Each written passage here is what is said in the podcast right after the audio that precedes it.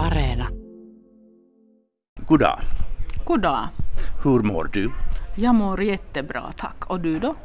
Äh, kanske bra tack. Mm. Janakkalan lukion ruotsin ja saksan opettaja Anne Kaura. Kuinka usein koulun ulkopuolella olet kuullut puhuttavan tai itse puhunut ruotsia? No täytyy sanoa, että täällä Kantahämeessä en niinkään usein, mutta sitten kun käyn usein tuolla Turun seudulla ja pääkaupunkiseudulla, niin siellä kyllä olen puhunut ja viimeksi nyt syyslomalla Turun saaristossa puhuin kyllä ruotsia. No mitenkäs täällä Janakkalan lukiossa sitten opiskelijat suhtautuvat ruotsin kieleen? Täytyy sanoa, että meidän opiskelijat suhtautuu erinomaisesti ruotsin kieleen. Ja täytyy heti kehasta, että meillä kirjoitetaankin ruotsia valtakunnan keskitason yläpuolella. Eli täällä suhtaudutaan hyvin. Vaikka ei, ruotsihan ei ole enää pakollinen kirjoitettava, mutta kyllä meillä aina löytyy aika iso joukko näitä, jotka kirjoittaa ruotsin. Tuntuuko siltä, että, että ruotsi on vielä vähän semmoinen niin pakollinen paha, koska englantihan jyllää ja sitä käytetään yleisesti vähän niin kuin joka alalla ja joka puolella maailmaa?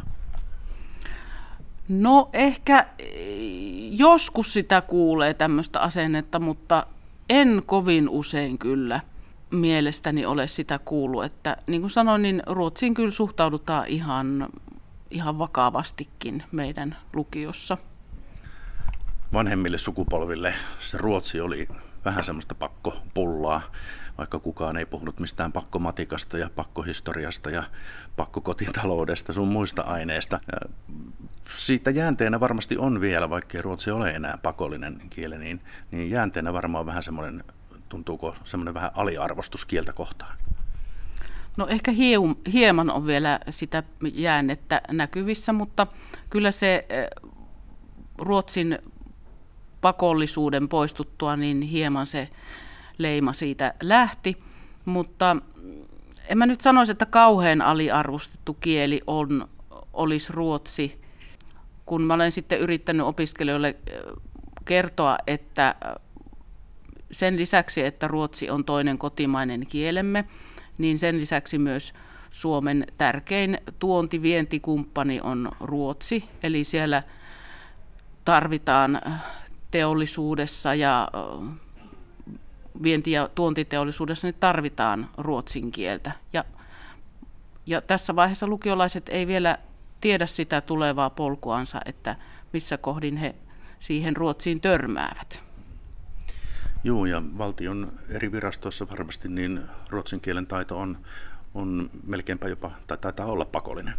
Kyllä, näin on. Ja sitten vielä semmoinen näkökohta, että kun täältä lukiosta nyt lähdetään pääsääntöisesti opiskelemaan yliopistoihin ja ammattikorkeakouluihin, niin siellä on sitten jokaisella vastassa se pakollinen virkamies Ruotsi, joka pitää sitten, sitten suorittaa.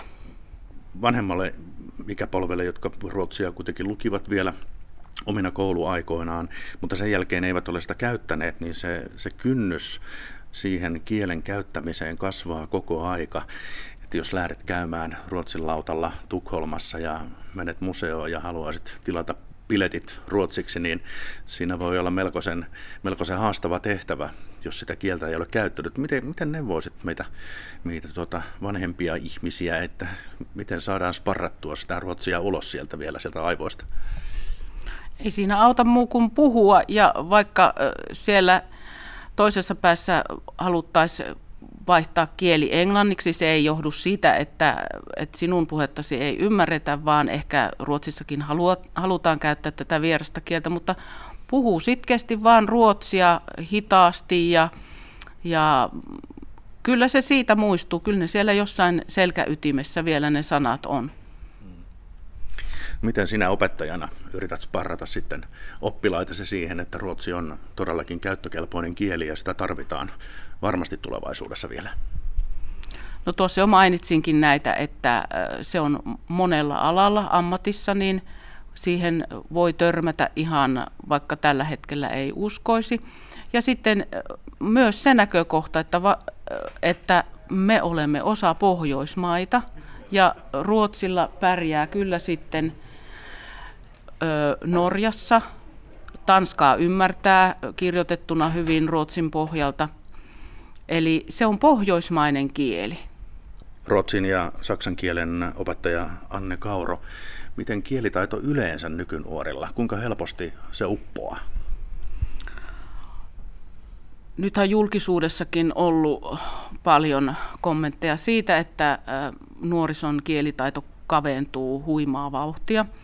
Eli se englannin ylivalta, jossa tuossa just puhuttiin, niin se kyllä on ihan selvä asia. Ja nyt onkin mietitty toimenpiteet, että millä saisi nuorten kielitaidon leveämmäksi, eli valittaisiin näitä lyhyitä kieliä. Tarvitaan Ranskaa, Saksaa, Espanjaa, Venäjää, Kiinaa, näitä harvinaisempia kieliä. Ja unohtamatta tätä ruotsia. Eli kaikella kielitaidolla on kyllä käyttöä tulevaisuudessa. Et englanti on nykyisin se oletusarvo, että jokainen osaa englantia. No tuleeko oppilaita sitten kommentteja, että mihinkä tätä kieltä nyt sitten tässä tarvitaan, kun se englanti on kuitenkin se pääkieli? Kyllä tähän kysymykseen saan jatkuvasti aina kurssin alkaessa vastata, mutta, mutta niin kuin tässä olen sanonut, niin pohjoismainen kieli ja Suomen tärkein tuonti- ja vientikumppani on Ruotsi. Eli kyllä ne sieltä löytyy. Nyt tulee mieleen vielä semmoinen semmoinen tuota aika, kun ruotsin kielellä väännettiin kaikenlaisia kielileikkejä, ja yksi oli semmoinen, että smör mamma julsex kommer tillbaka.